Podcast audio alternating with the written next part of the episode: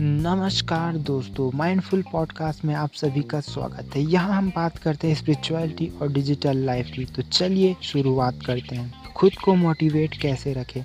अगर आप बार बार रुक जाते हैं और बार बार आपको बाहर से ताकत जुटानी पड़ती है तो यहाँ मैं एक बात कहना चाहूँगा। बाहरी मोटिवेशन कचरा है। इससे आपको कुछ समय के लिए लगेगा कि आप सब कुछ कर सकते हैं, लेकिन जैसे ही समय गुजरता है, ये उसके साथ ही अपनी ताकत और एनर्जी खींच लेता है। अगर आप भी बार बार रुक या अपने मेन गोल से भटक जाते हैं तो आपको बाहरी मोटिवेशन की नहीं, बल्कि अपने अंदर ही मोटिवेशन लाना होगा।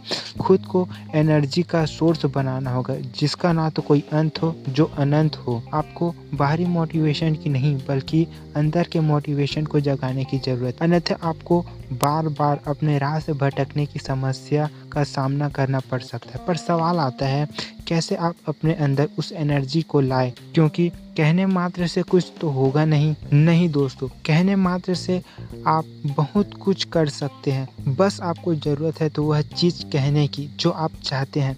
एक बात कहूँ दोस्तों, क्या आप जानते हैं, यह यूनिवर्स बात भी करता है। कभी आप इससे कुछ मांग कर तो देखें, या आपको वह हर चीज़ लाकर आपके कदमों में रख देगा, जो आप उसे मांगने की हिम्मत रखते हैं। लेकिन उसके लिए आपको इसे साबित भी करना होगा कि आप उससे पाने के लिए काबिल भी हैं। और रही बात खुद में मोटिवेशन लाने की, आपको सिर्फ़ समझने की ज़रूरत है, आपको क्या करना है, क्यों करना है, और वो करना क्यों, और वो करना क्यों ज़रूरी है। फिर आपको कभी भी बाहर मोटिवेशन की तलाश करने की ज़रूरत नहीं पड़ेगी। धन्यवाद।